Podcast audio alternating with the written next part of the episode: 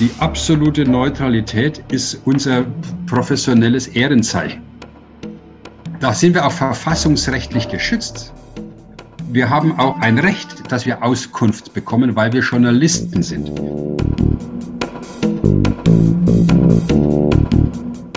Herzlich willkommen im Gradido Podcast. Heute über das hochaktuelle Thema die deutsche Medienlandschaft im Zeichen von Corona. Unser Gast ist Fernsehjournalist. Er ist Filmemacher und Medienwissenschaftler. Er ist seit 2018 Sektionssprecher für Fernsehjournalismus der Deutschen Akademie für Fernsehen, Gründungsmitglied der Bayerischen Akademie für Fernsehen sowie Vorsitzender des Internationalen Presseclubs München. Dr. Uwe Brückner promovierte im Jahr 2018 an der Filmuniversität Babelsberg Konrad Wolf im Fachbereich Medienwissenschaft zum Dr. Phil mit einer Arbeit über die Glaubwürdigkeit von Business TV Sendungen. Ganz herzlich willkommen, Dr. Uwe Brückner. Herr Merzhaus, ich bedanke mich für diesen roten Teppich einerseits und ich freue mich auf die Diskussion. Ja, und von meiner Seite auch ganz herzlich willkommen aus der Gradido Akademie, lieber Herr Dr. Brückner. Vielen Dank. Gerne. Einer Umfrage des Deutschen Journalistenverbandes zufolge schreiben rund 50 Prozent der freien Journalisten in diesem Jahr so erhebliche Verluste, dass sie ihren Lebensunterhalt nicht mehr bestreiten können. Wie steht es um die aktuelle Situation Ihrer Kollegen, Herr Dr. Brückner? Wie ist Ihre Einschätzung? Also die Lage ist dramatisch, wie vornweg gesagt. Äh, ich unterscheide mal in diejenigen Journalisten, die freiberuflich unterwegs sind. Es sind immer mehr. Und äh, deren journalistische Tätigkeit geht schweren Zeiten entgegen, in Zeiten, wo Pressekonferenzen abgesagt werden, wo äh, online kommuniziert wird, wo immer mehr Unternehmen auch oder Verbände auf eigene Distributionskanäle setzen da braucht es einen Regulativ, einen moderierenden und recherchierenden Journalisten eher äh, weniger. Das ist so eine Phase. Das andere ist äh, seit langem schon, vor zehn Jahren brach ja schon der sogenannte neue Markt zusammen, 2010 und äh, eine weitere Konzentrationswelle bei Verlagshäusern war zu verzeichnen. Der Berliner Medienwissenschaftler Röper spricht da von der bayerischen Polymonopolie. Das heißt, immer weniger Regionalmedien äh, sind eigenständig, sie werden zusammengefasst äh, wie Verbünde im Verlagswesen sind gang und gäbe. Zentralredaktionen statt äh, kleinerer Einheiten, die vielleicht noch mehr Personal äh, und eine besondere Bürgernähe da haben. Also die Konzentration ist im Zeitungsverlag zu sehen, ist im Hörfunk, im Rundfunkbereich zu sehen im Zeitungsbereich deswegen grasierend, weil mehr als die Hälfte aller äh, hauptamtlichen, sagen wir mal, äh, Journalisten, die mehrheitlich vom Journalismus leben, arbeiten halt für Zeitungsverlage. Das ist noch so. Die Zeitung Rules. Sie versuchen auch online äh, Fuß zu fassen. Mit, Wie mit viele Gemein sind das ungefähr, Herr Dr. Brückner, mhm. in diesem Bereich? Wie viele? Also wenn man jetzt mal die, die Methodik von Weichenberg hernimmt, dann sind es 125.000 Menschen, die hauptamtlich journalistisch tätig sind oder ihre überwiegende Wertschöpfung, ihr Geld mit dem Journalismus verdienen. Da sind dann auch äh, Moderatorinnen und Moderatoren dabei. Es gibt internationale Methodiken, da fallen die raus, da fallen auch Pressesprecher heraus. Und von diesen 124.000 ungefähr sind ein bisschen mehr als die Hälfte bei Printmedienhäusern tätig. Jetzt ist es so, dass die Kündigungswelle sich noch nicht statistisch niederschlägt, weil eben das Motiv der Winterhilfe, der Corona-Hilfe, der Förderhilfe gewisse Unweigerlichkeiten noch hinauszögert. Es wird zu einem Kahlschlag kommen. Wir hier im Süden der Republik sehen jetzt schon, dass ganz vehement hinter den Kulissen an weiteren großen Zeitungshochzeiten gearbeitet wird. Da werden mit einem Schlag mal 80 Journalisten und 120 Drucker. Das gehört ja auch dazu, diese Seite der Aktualität. Ja, ja. Die braucht es dann nicht mehr. Also das, wir stehen vor einer, vor einer weiteren statistisch feststellbaren äh, Welle im Zeitungsjournalismus. Und wir haben schon längst in den privaten Medien, also auch im Fernsehbereich, festgestellt, dass die Festangestellten, äh, vielleicht sind es noch ein Drittel von denjenigen im privaten Bereich, da geht's, ja. äh, da geht's auch dahin, ja. ja. Also jeder dritte Freie der schreibenden Zunft erhält keine Aufträge. Nach unseren Informationen unter den Fotojournalisten ist jeder zweite ohne Einkünfte. Ist denn ein Ende dieser traurigen Entwicklung nach Ihrer Meinung absehbar? Es gibt zwei Tendenzen. Antwort eins: Das Ende ist nicht absehbar. Es wird sich verschärfen, weil durch Corona haben sehr, sehr viele Kommunikationszentralen und Pressestellen und äh, Referenten in der Öffentlichkeitsarbeit gelernt und wurden auch angefordert, die Medien mit eigenem Material zu versorgen. Also nicht nur Pressefoto, Pressemitteilung, Pressetext, sondern eben auch ein Videostatement. Und gerade das ist ja wunderbar in den Online-Zeiten. Bewegtbild ist da klar im Vorteil. Kurzes, knackiges Bewegtbild. Und das gehört jetzt zum Aufgabenbereich der Pressestellen selbst. Da hatte es früher ganz viele gute Profis gebraucht, die sind vor Ort gefahren, haben nach dem Licht geguckt, nach dem besten Ton und haben dann ihren klassischen Reporter, Reportieren, äh, Reporterjob gemacht. Die braucht es jetzt in diesem, für dieses nicht mehr. Schlimmer kommt dazu, dass halt viele Player in der öffentlichen Meinungsbildung ihre eigenen Medien hochgezogen haben. Das ist jetzt nicht nur die Industrie, die macht das sehr klug, Audi TV, BMW TV, es sind auch Verbände, VDK TV, es sind die Kirchen, Kirchen FC Bayern TV. FC Bayern TV. Da sagt der Hamburger Sportverein, für mich sehr überraschend, wissen Sie, wir sind kein Sportverein. Wir sind ein Sender. Das meint er echt. Wir sind ein Medium. Wir transportieren Glück, Erfolg für unsere Sponsoren, ein wunderschönes, sortenreines Publikum, eine Zielgruppe. Eine Zielgruppe, ja, mit ja. Emotionen zu erreichen. Also das sind die Tendenzen, die einerseits von außen diese Situation der Arbeitslosigkeit im Journalismus befeuern. Es gibt aber auch Tendenzen oder Reaktionen, die die Journalisten selber bewegen. Natürlich, äh, das merken wir auch bei unseren Mitgliedern im Internationalen Presseclub München. Wir sind ungefähr 1000 Mitglieder.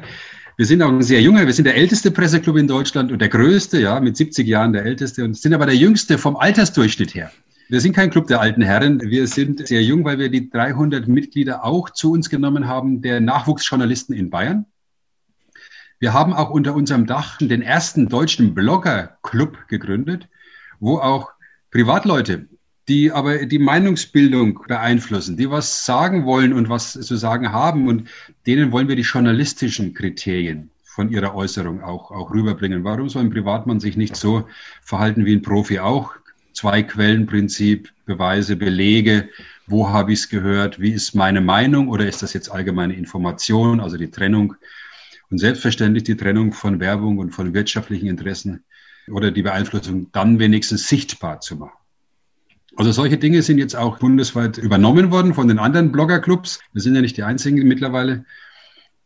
Und da kommt jetzt dieser zweite Punkt zum Tragen. Die Journalisten selber sehen, dass sie sich A, breiter aufstellen müssen. Sie lernen sich jetzt an zu visualisieren. Also warum nicht mit dem iPhone und einem Anstecker und einem Kopf? Da kann man schon auch live gehen bei Facebook und anderswo. Warum nicht mit einem vernünftigen Ton, auch ein vernünftiges mit Ansteckmikro, ein Zweier-, Dreier-Gespräch aufnehmen fürs Internet? Also die lernen jetzt statt Schreiben auch zu sehen und zu hören und aufzuzeichnen. Und auf der anderen Seite merken sie auch, dass äh, die PR nach wie vor eher noch zunehmend Bedarf hat am, am journalistischen, an Leuten, die journalistisches Handwerkszeug mitbringen. Dann aber nicht mehr die Dinge, die das Gemeinwohl verlangt und das Leserinteresse, die relevanten Dinge, die auch unser alle Leben bestimmen, sondern es geht dann eher um, um Assets und Vorteile von Produkten oder von Verfahren. Also das sind dann andere Masters, die die also kein kein kritische kein äh, keine keine kritische Recherche mehr, sondern aus einem Unternehmen kommen ja fast ausschließlich nur positive Botschaften. Es geht ja um Image. Also ja, natürlich hat man jetzt die Kritik auch entdeckt. Es gibt ja Firmen, die erforschen äh, mit ihren Kunden, äh, die hören hin, was der Kunde will und was der Kunde nicht will und äh, halten sich so Customer Farmen die dann auch Rede und Antwort, die werden wichtig genommen. Also Produktentwicklung ohne den Kunden mitzunehmen, gibt's schon gar nicht mehr, zumindest nicht in der öffentlichen Wahrnehmung. Und da wird Kritik auch gezüchtet, aber im, im Grunde auch diese Kritiker sind fein ausgewählt. Verstehe. Greifen denn äh, die staatlichen Hilfen? Viele Journalisten ja haben ja überhaupt nicht die finanziellen Reserven. Wie ist da Ihr Eindruck? Äh, die greifen nicht. Staatliche Mittel greifen nicht. Wir merken es an den Briefen, die uns die Mitglieder schreiben vom Presseclub. Da haben wir ganz erschütternde Einblicke in die Situation. Es gibt auch das Hilfswerk hier im, in Bayern. Das steht unter Volllast. Dazu kommt, dass auch die wenigen Vereine, die gemeinnützig unterwegs sind, wie der Presseclub selbst, wir leben von Veranstaltungen. Also unser Club auch selber zeigt jetzt seine Stärke durch die Loyalität und durch das Mitwirken. Wir haben eine, eine Spendenaktion gestartet und da haben unsere Mitglieder sehr deutlich gemacht, wie wichtig Ihnen der Presseclub ist und wie wichtig Ihnen diese neutrale Stimme ist, diese Plattform, wo wir unter uns die Zukunft mal vorausdenken. Ja, Bernd, was kann die natürliche Ökonomie des Lebens? Was kann Gradido zum Wohle der Medienlandschaft beitragen? Ja, wir haben uns natürlich gefragt, wie wäre eine solche Viruspandemie, wenn Gradido schon da wäre. Also mit all diesen Lockdowns und so weiter. Wie hätte, ich muss jetzt erstmal hätte, dann können wir in die Zukunft gehen, wie hätte das aufgefangen werden können? All die Probleme, also was Sie jetzt auch ansprechen, Herr Dr. Brückner, dass eben ja ein Großteil der Journalisten deren Aufgabe es ist ja etwas fürs Gemeinwohl zu tun, ähm, ausgebremst werden, dass die einfach ihren äh, Beruf nicht ausüben können oder wenn sie es tun, das meine ich, ich finde das toll, wenn die jetzt lernen zu blocken und auf verschiedene Art und Weise sich zu betätigen und dann hoffentlich äh, journalistisch gut aufbereitete Information dann auch der Allgemeinheit zur Verfügung zu stellen. Aber wenn ich jetzt höre 125.000 Journalisten, dann sage ich ja gut, 125.000 ähm, Blogs kann man eigentlich nicht ansehen oder sie müssten dann ja sehr speziell sein. Das heißt ja auch immer, man soll sich seine Nische suchen und so weiter. Aber ob die Nische dann im alten System dann die Journalisten ernähren könnte, das ist, glaube ich, eine ganz andere Frage.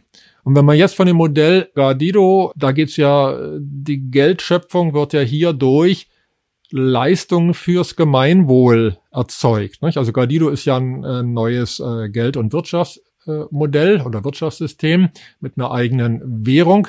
Da bedeutet es, jeder hat das Recht, sich mit seinen Gaben in die Gemeinschaft einzubringen. Also bei Journalisten ist ganz klar, was die Gaben sind. Das bedeutet, dieses Recht, sich einzubringen, ist verbunden mit dem, was wir nennen ein aktives Grundeinkommen. Das heißt, dafür, dass man sich in die Gemeinschaft einbringt, mit dem, was man selbst auch entscheidet, was man tut, bekommt man sein aktives Grundeinkommen. Und das hat nun mehrere Vorteile.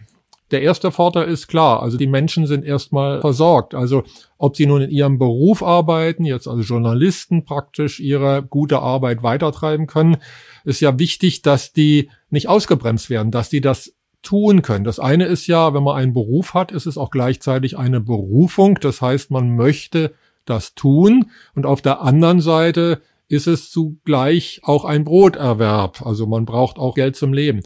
Und genau diese beiden Sachen sind beim aktiven Grundeinkommen schon mal verbunden.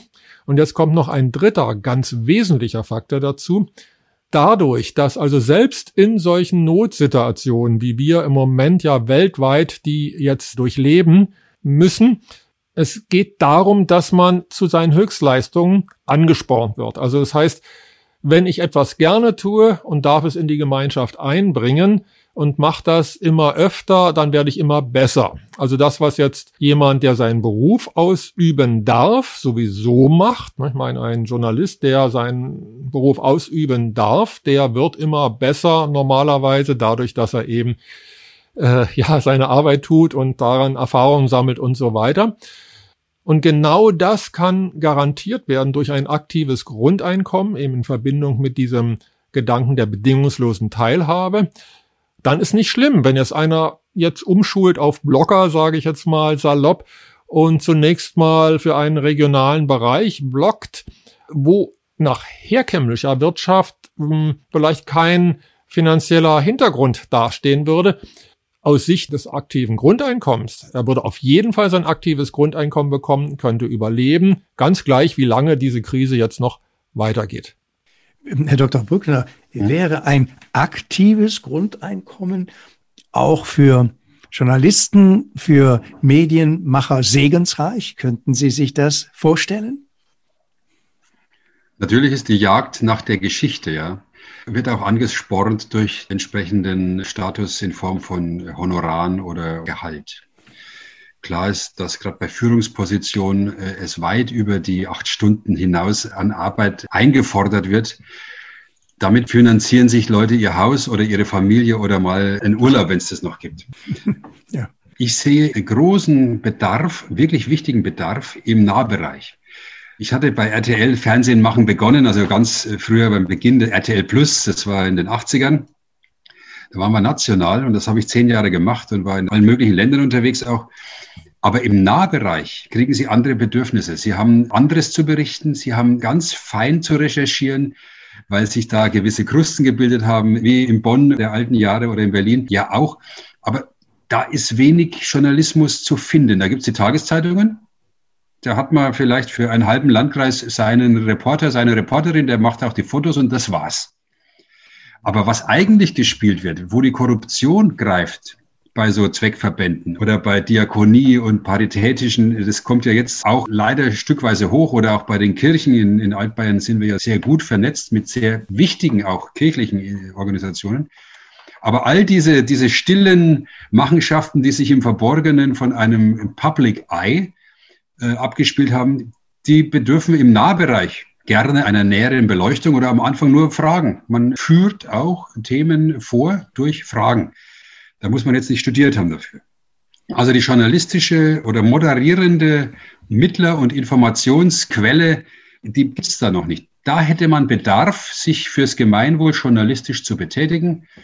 Klar ist, äh, muss man auch sagen, die absolute Neutralität ist unser professionelles Ehrenzeichen. Mhm. Da sind wir auch verfassungsrechtlich geschützt. Wir haben auch ein Recht, dass wir Auskunft bekommen, weil wir Journalisten sind.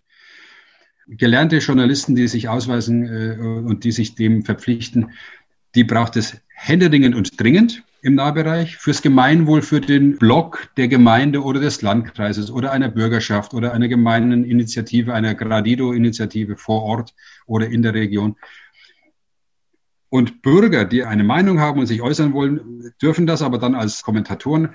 Aber als Rechercheure und klassische Journalisten müsste man dort auch eine kleine Gradido-Akademie vor Ort machen. Ich habe selber viele Schüler Zeitungsseminare gegeben äh, da muss es hin. Die Kleinen müssen jetzt wissen, wo der, auf, was, äh, auf was sie achten müssen in so einer Demokratie.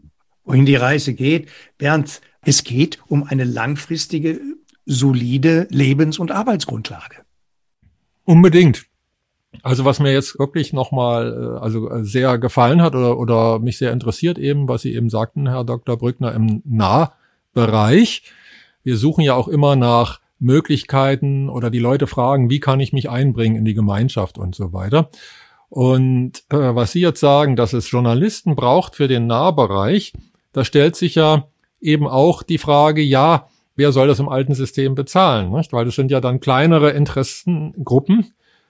Und das kann eben dauerhaft über dieses Angebot der bedingungslosen Teilhabe können zum Beispiel Journalisten im Nahbereich auch erstmal arbeiten, werden dafür bezahlt. Gradido funktioniert übrigens völlig ohne Steuern. Das heißt also, wenn die meinetwegen jetzt hier äh, 1000 Gradido alias 1000 Euro im Monat quasi auf die Hand bekommen, ohne Steuern und Krankenkassen und sowas davon bezahlen zu müssen, dann ist das schon mal ein super Sockel. Und sie können weiterhin ja, ohne es groß nachweisen zu müssen, ja, auch Aufträge annehmen. Also wenn erstmal die Basis da ist, meine, das kennen wir auch äh, als Freiberufler, wenn es erstmal läuft, dann ist der nächste Auftrag nicht mehr so schwer zu kriegen, weil dann äh, wird man präsent, man wird gesehen und dann kommt jemand und sagt, oh, das hast aber toll gemacht, kannst du vielleicht auch mal für mich machen. Und da ist eben dieses Grundeinkommen in Form von einem aktiven Grundeinkommen, was fördert und fordert und den Menschen hilft, in ihrem Beruf oder in dem, was sie gerne tun, wirklich auf ein sehr hohes Niveau zu kommen. Äh, eine super Grundlage, die dann dauerhaft auch Einkommen schafft, eben dann auch, äh, ja, auch für einen Dauerberuf. Das kann ich unterstützen. Die Aktivsenioren in, äh, hier in, im Süden engagieren sich fürs Gemeinwohl journalistisch. Da sind unglaublich viele Journalisten dabei. Die, man kann ja nicht einfach den Griffel fallen lassen. Also man muss da, das geht ja gar nicht. Und ähm, bringen Dinge zum Vorschein und werden auch dann angegangen oder, oder äh, beliefert mit, mit Informationen, weil man vertraut ist, weil man bekannt ist, weil man ähm, äh, quasi als Journalist äh, gemeinnützig unterwegs ist. Das, das merkt man, das sieht man dann. Und die haben bei uns, im, ich wohne jetzt im Landkreis Pfaffenhofen, Blogs, da träumt manches Lokalblatt davon. Also das funktioniert prima. Aktivsenioren werden jetzt manchmal nur bezahlt, wenn sie ein Mandat haben. Manche gehen dann tatsächlich äh, so wie, wie ähm, Interim-Manager in die Bütt mal für ein Jahr, aber die meisten machen das für kein Geld. Helfen. Ja, ähm, es fiel von Uwe Brückner auch das Wort Korruption. Bernd, würde es eine Korruption im System Gradido überhaupt noch geben, in allen Bereichen, auch im Medienbereich haben wir es ja mit Korruption zu tun. Was würde sich ändern oder was würde es Korruption schwerer machen, sich auszubreiten? Also natürlich äh, wird es Interessen geben, die sich in Form von Korruption oder Lobbyarbeit oder wie auch immer dann äh, äußern. Äh, es ist es nur so, in dem Moment, wo wir unabhängig und frei sind, das heißt also, wo wir nicht angewiesen sind, äh, wird auch Korruption oder eigentlich jegliche Form von Verbrechen wird nicht so greifen. Wenn ich sowieso versorgt bin, dann muss schon einiges an krimineller Energie dazukommen, sei es nun Korruption oder auch bei anderen äh, kriminellen Dingen, um überhaupt mich zu motivieren, jetzt etwas zu tun. Also die Korrupten sind ja nicht unbedingt böse, sondern unter Umständen äh, folgen die einer gewissen Logik. Teil des Systems. Mhm, ja. Es gibt natürlich dann auch weniger Armut unter Umständen bei Gradido und Armut führt ja auch sehr oft zu korruptem ja, Verhalten. Genau, es gibt grundsätzlich, also wir sind ja angetreten, also Gradido als Weg zu weltweiten Wohlstand und Frieden in Harmonie mit der Natur. Das bedeutet, es gibt, wenn Gradido weltweit eingeführt ist, nach der, dem Gradido-Modell, nach der Theorie auf jeden Fall überhaupt keine Armut mehr. Also alle Menschen gelangen zu einem vernünftigen, gesunden Wohlstand. Und damit kann man natürlich Menschen nicht mehr zwingen zu Dingen, die sie vielleicht sonst tun würden, wenn sie in Not sind. Ich ja. sehe, wenn ich, wenn ich mich dazu äh, äußern mhm. dürfte, mhm. ich sehe ein äh, Stufen, äh, ein, ein, ein Salami-Modell.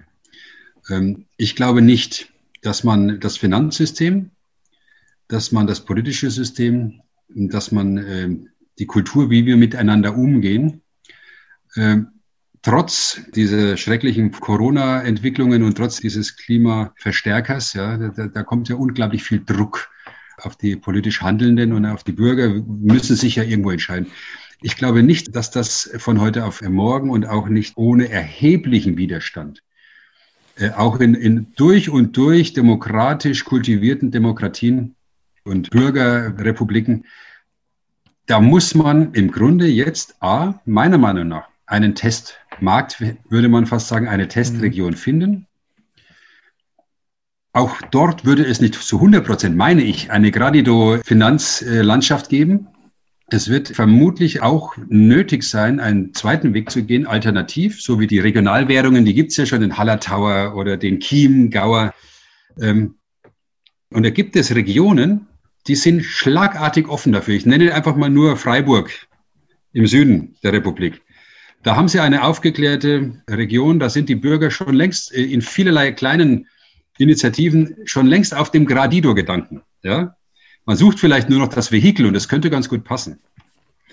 Oder auch Pfaffenhofen mhm. an der Ilm, mhm. wo ich lebe. Das ist, äh, das ist eine unglaublich aufgeklärte, moderne Gesellschaft mit Aktivitäten aus der Bürgerschaft. Es braucht natürlich eine journalistische, kritische Beobachtung, Begleitung, weil äh, ich glaube, das könnten mit links würden sich zwei, drei, vier Clans oder äh, Internetgruppen draufstürzen und würden den Gradido auf, auf ihre Fahnen sich schreiben und würden sagen, Gradido ist doch super für Gruppe X, Gruppe rechts. Ich will jetzt nicht von, äh, von Farben sprechen oder von, von altgestrigen.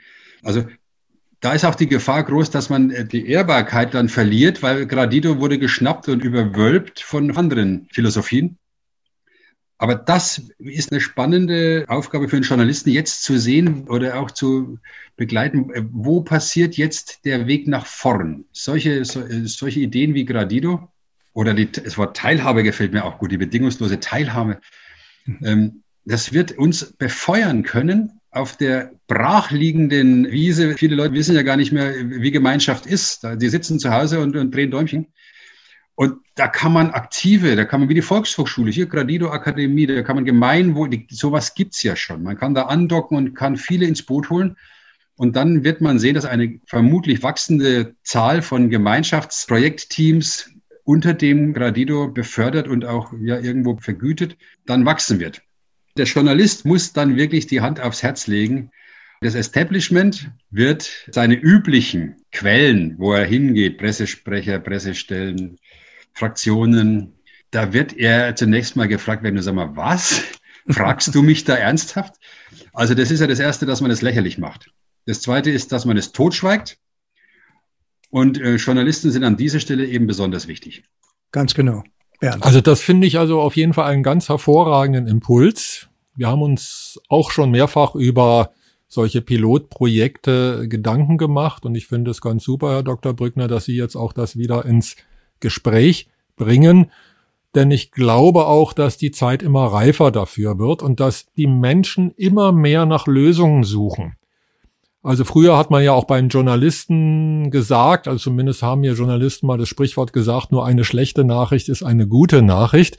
Inzwischen haben wir so viele schlechte Nachrichten, dass ich glaube, dass sich dieses Paradigma jetzt auch umdrehen kann, dass also äh, auch Journalisten herausstechen, die neue Perspektiven bringen können und natürlich dabei ihre Neutralität auch behalten können. Also zum Beispiel sowas als Pilotprojekt zu machen oder von mir aus auch gerne unterschiedliche Pilotprojekte, dass man sagt, die eine Stadt probiert das Gradido-Modell aus, die andere eine Regionalwährung, wobei die ja gar nicht so weit voneinander entfernt sind. Also da gibt's ja viele Gemeinsamkeiten. Und jetzt schaut man mal, was machen die für Erfahrungen? Denn wenn man es genau sieht, also schlechter als es im Moment läuft, kann es Kann's gar nicht gehen. mehr kommen. Ich meine, uns geht's noch relativ gut, wie Sie ja, glaube ich, vorhin auch gesagt haben, naja, im Moment ist ja noch so diese Welle, ähm, es dauert noch Weile, bis das so richtig einschlägt bei uns, weil es ja auch noch Unterstützung gibt und dann ist die Insolvenzverpflichtung, also Insolvenz hier zu deklarieren, ist ja verschoben worden. Aber das wird jetzt dermaßen hart auf uns zukommen, dass der Wunsch nach Lösung immer größer wird. Und ich glaube, da haben wir ein super Zeitfenster jetzt auch, um so etwas wie Gradido, respektive andere Dinge. Also ich finde, jedes Wirtschaftsmodell, was an der Natur angelehnt ist, das muss nicht unbedingt Gradido heißen. Aber letztendlich, es ist auch in der Physik so, eine Sache funktioniert nur dann, wenn sie den Naturgesetzen entspricht. Und das heißt also, auch ein neues Geld- und Wirtschaftssystem kann nur funktionieren, wenn es nach der Natur gemacht ist. Das alte Geld- und Wirtschaftssystem wurde eben von oben aufgedrückt und hat ja auch deshalb ständig diese Probleme. Aber dieser Wunsch nach Lösungen, die Leute haben es einfach satt, immer nur Negativbeispiele, nur negative Nachrichten zu hören. Ich habe kürzlich mal gelesen, einer Studie zufolge in Österreich waren vor ein paar Monaten noch 50 Prozent der Leute ungefähr zuversichtlich in die Zukunft.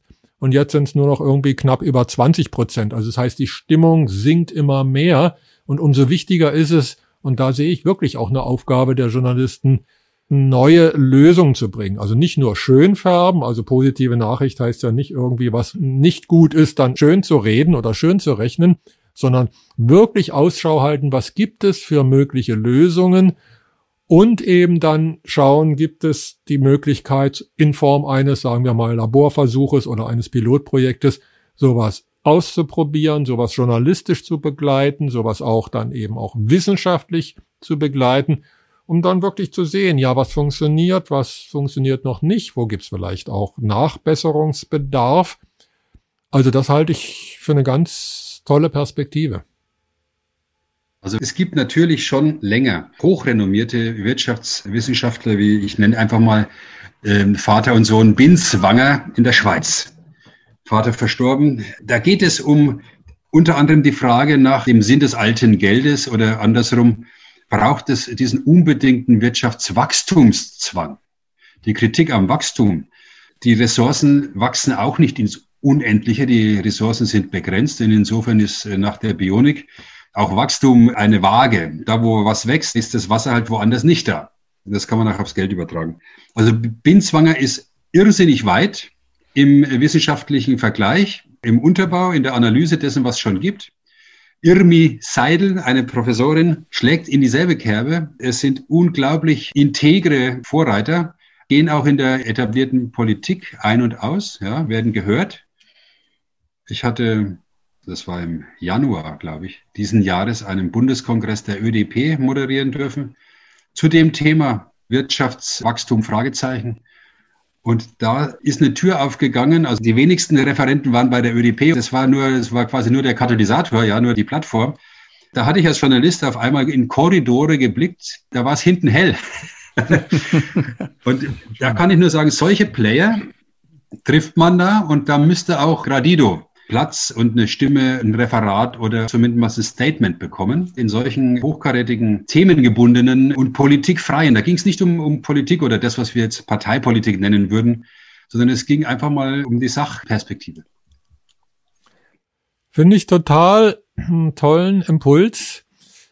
Was mir jetzt gerade noch einfällt dazu, vielleicht, weil Sie sagten eben, ja, Wachstum auf Dauer kann nicht gehen oder so sinngemäß in dem Thema haben wir sehr, sehr tief geforscht. Also wir sehen ja, dass die Natur ständig wächst. Und da denke ich, dass im Moment so dieser Postwachstumsgedanke vielleicht noch nicht tief genug greift. Also wir sehen natürlich klar, äh, was damit gemeint ist.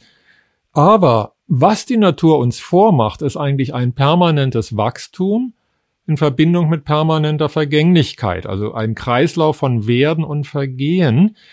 Und das ist eben das Tolle in der Natur.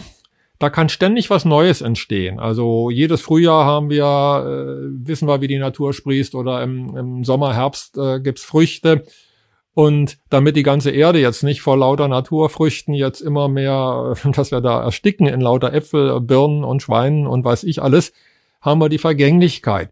Und dieser Kreislauf von Werden und Vergehen, der uns ja auch als Kreislauf des Lebens äh, sprichwörtlich bekannt ist, das ist eigentlich das Zauberwort dabei. Also Kreislauf des Lebens, Kreislauf von Werden und Vergehen. Danach ist ja auch Gardido aufgebaut. Nicht? Also wir haben ständige Schöpfung. Das würde ja niemals funktionieren. Also wenn immer nur Geld pro Monat geschöpft wird, dann muss es ja wieder vergänglich sein. Wenn man es nicht einplant, würde es uns eben durch unfreiwillige Vergänglichkeit eben dann ereilen, weil Vergänglichkeit ein Naturgesetz ist. Das ist letztendlich auch das, was in der bisherigen Wirtschaftstheorie meistens fehlt, dass die andere Seite des Wachstums, nämlich die Vergänglichkeit, ausgeblendet wird.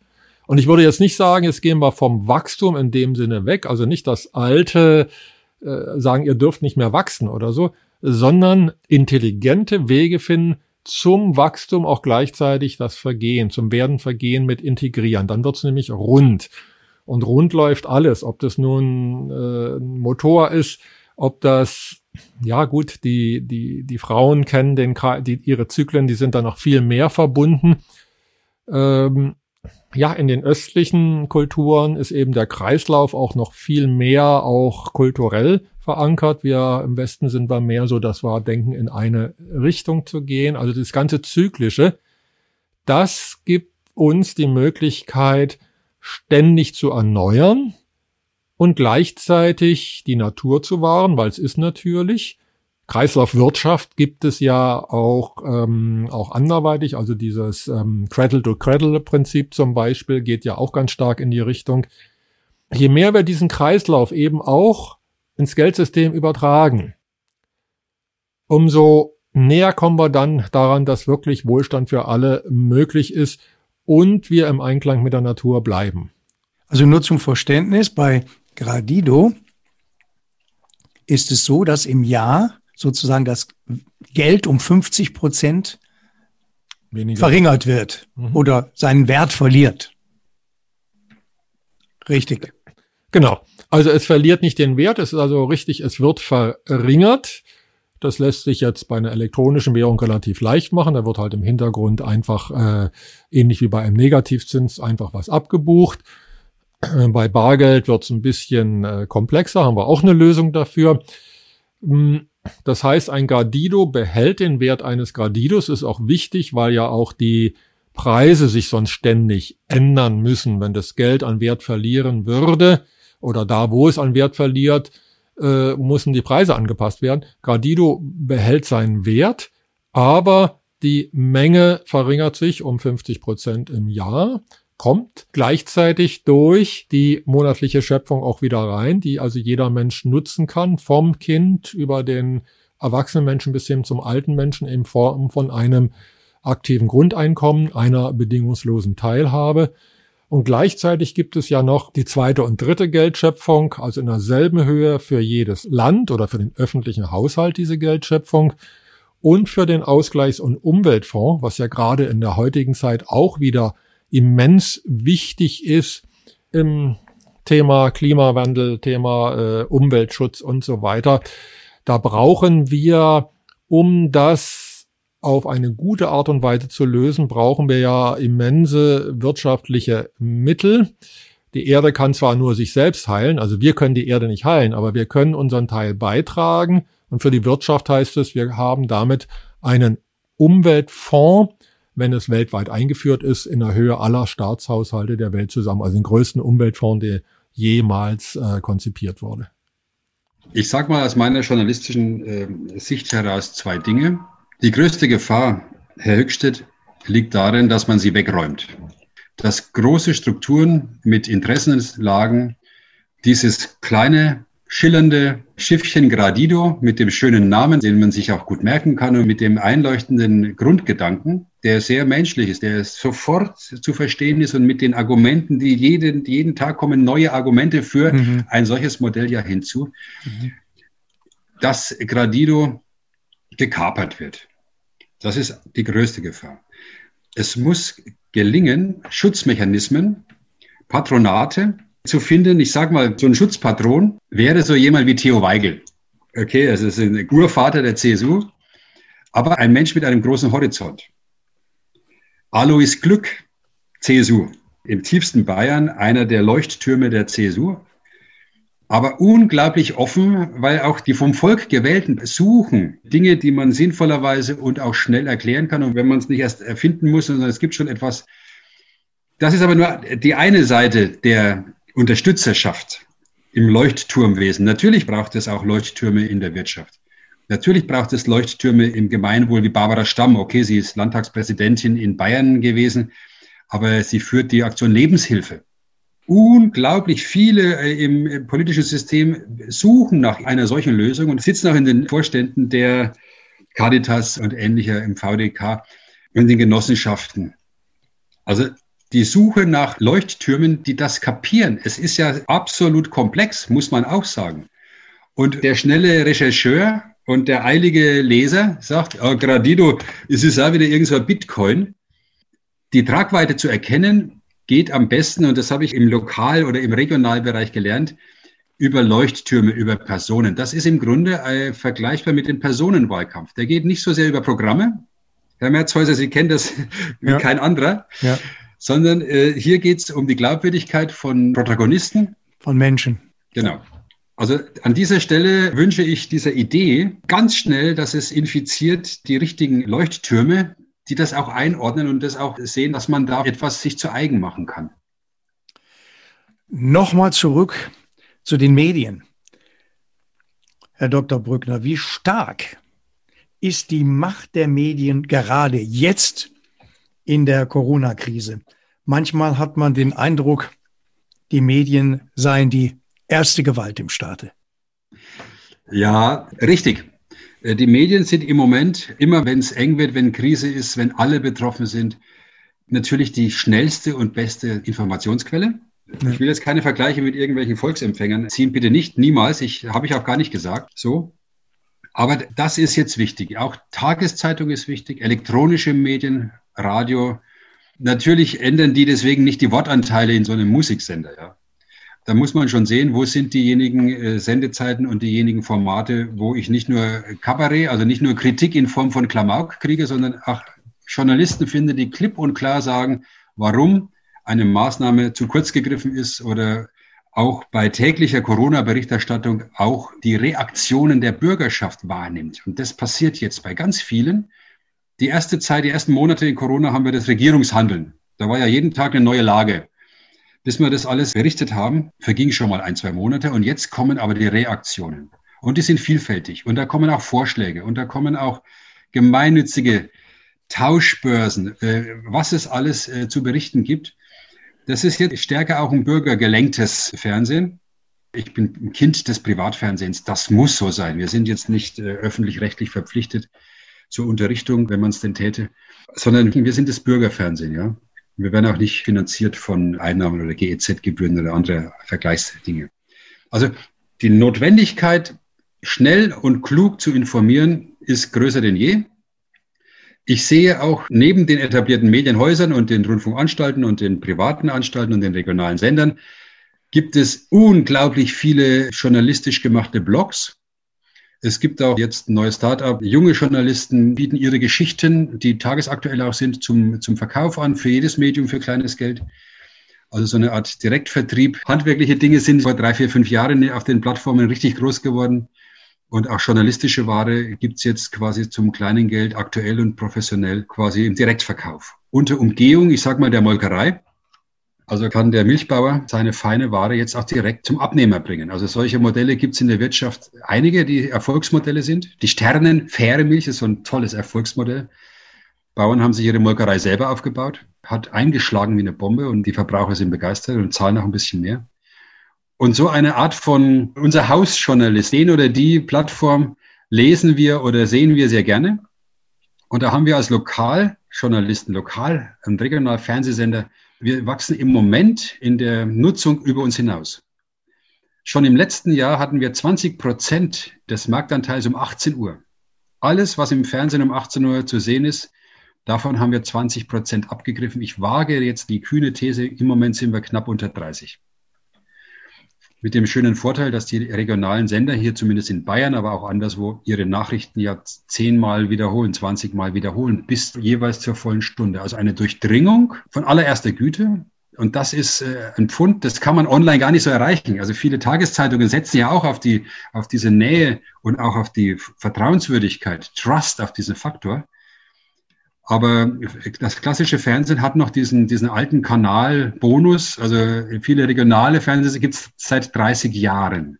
Die Menschen dort, so wie mich, alten Hasen, mich kennen die Zuschauer, die lokales Fernsehen gucken, seit 30, 35 Jahren.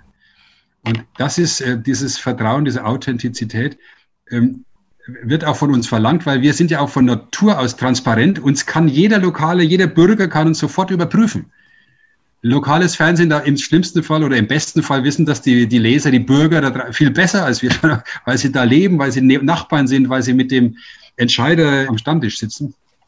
Also da ist die Chance und auch die Verantwortung, die sich auf die lokalen, regionalen Medien jetzt von denen verlangt wird und denen angeeignet wird, die ist riesig. Die wachsen gerade in dieser Krise.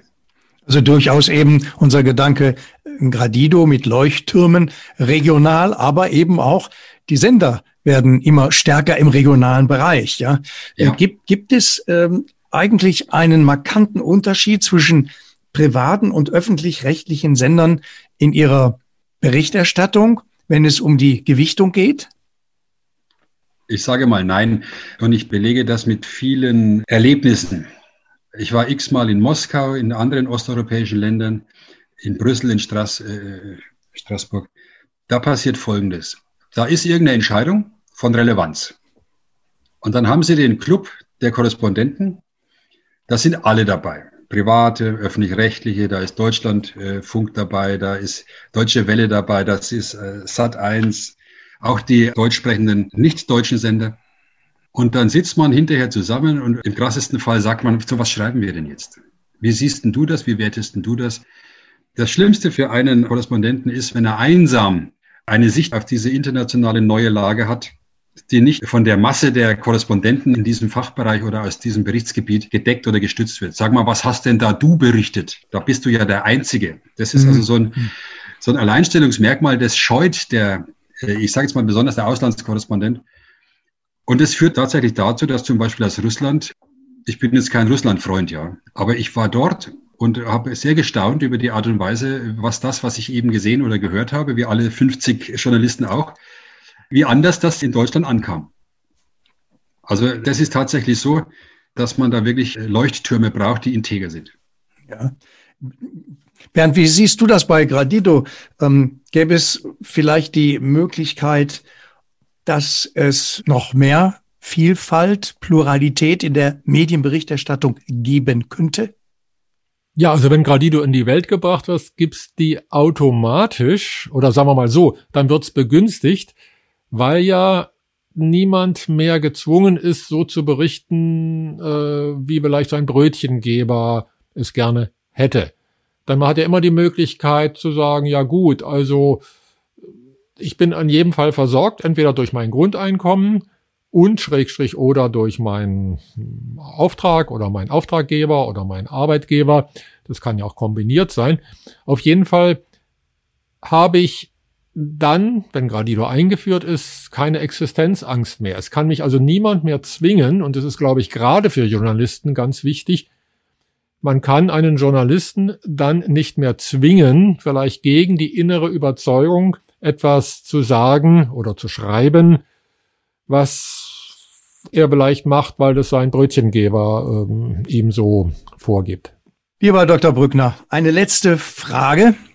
Was denken Sie, wie wird die Medienlandschaft in einem Jahr ausschauen? Natürlich vor der Prämisse, ähm, dass die Corona-Krise weitergeht.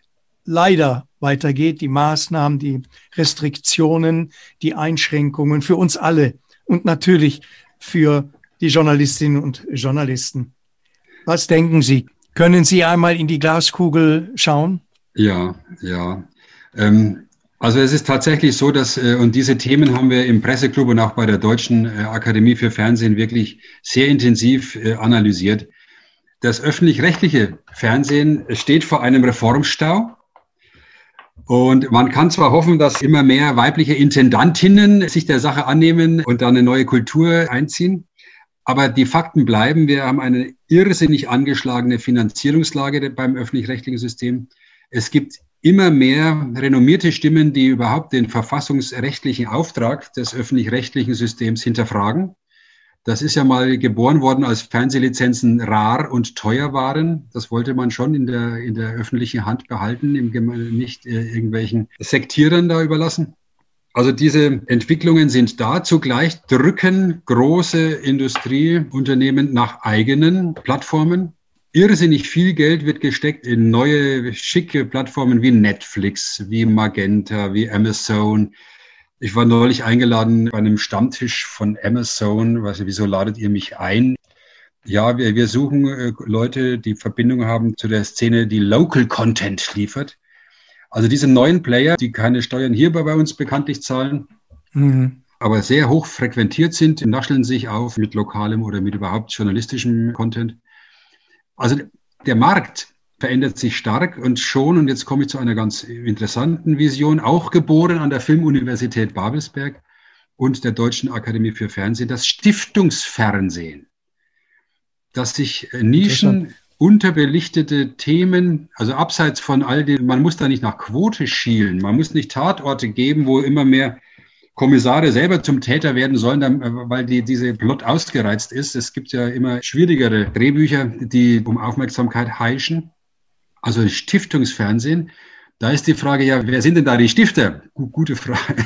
Woher kommt das Geld? Äußerste Vorsicht auch da.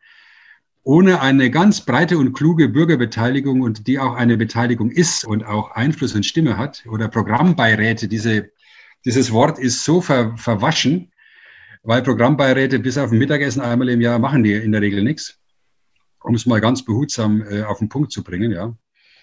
Also Stiftungsfernsehen, die Bürger müssen viel mehr der Daseinsvorsorge und der Prophylaxe selber in die Hand nehmen. Und äh, da sind wir schon wieder sehr, sehr stark bei dem äh, Gradido-Gedanken oder bei dem Gedanken Bürgerfernsehen. Es gibt ja nicht nur Verleger, geldige Verleger, die sich Radiostationen gekauft haben oder Lizenzen erworben haben. Es gibt ja auch äh, finanzarme, aber sehr engagierte Bürgergruppen, die gerne im Lokalbereich äh, Themen, die unterbelichtet sind, Integrationsthemen, Themen, äh, Kinderhospize, also also Sachen, die unglaublich wichtig sind. Wie gehen wir mit den verdienten alten Menschen um?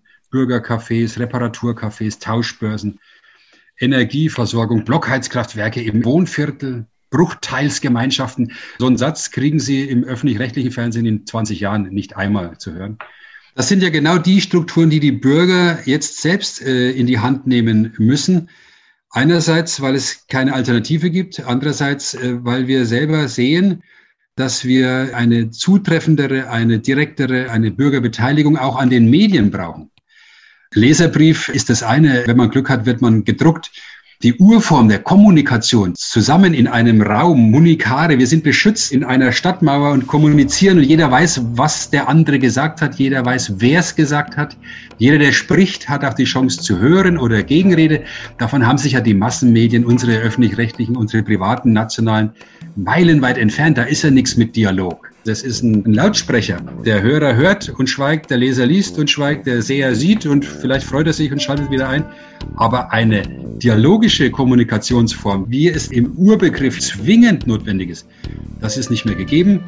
Und gerade bei der Diversifizierung der Quellen, zu jeder Ansicht gibt es ja schon eine Crowd, gibt es ja schon Publikationsformen und Chatgroups. Umso stärker ist, dass sich der Bürger jetzt einmischt. Er sendet jetzt zurück. Ob das jetzt zwei Jahre oder fünf Jahre dauert, aber es passiert ja jetzt schon. Wir sind ja mitten in diesem Prozess drin und das Verschwinden der Quote pro sieben ist jetzt schon zufrieden, wenn die Quote mal ab und zu zweistellig ist. Da hatte man schon ganz andere Ziele, auch bei RTL. Also man wird erkennen, warum man kleinere Brötchen backen muss. Und man wird die alte Frage neu definieren müssen, warum schmeckt dieser Wurm dem Fisch nicht mehr? Der Wurm soll nicht dem Angler schmecken, sondern dem Fisch. Das ist ja ein Bonbon von Helmut Thoma, dem Gründer, dem sehr erfolgreichen Gründer von RTL in den Anfangsjahren. Also die Würmer schmecken uns nicht mehr, auf Deutsch gesagt. Aber da haben Sie zum Schluss unseres Podcasts doch wunderbar die Brücke geschlagen zur natürlichen Ökonomie des Lebens. Und der Mensch ist Natur. Die Natur braucht uns nicht, aber wir brauchen die Natur. Ganz, ganz herzlichen Dank an Dr. Uwe Brückner. Ja, was wäre unser Land ohne die Pressefreiheit und Journalisten, die couragiert als Wächter der Demokratie ihre Arbeit tun? Ganz herzlichen Dank von uns beiden. Es war mir eine Ehre. Vielen Dank auch Ihnen, Herr Höchstedt, und Ihnen, Herr Merzhäuser. Ich danke auch. Mehr Informationen über Gradido, der natürlichen Ökonomie des Lebens, auf gradido.net. Wir hören uns bald wieder zum nächsten Podcast. Seid herzlichst gegrüßt, Michael und Bernd.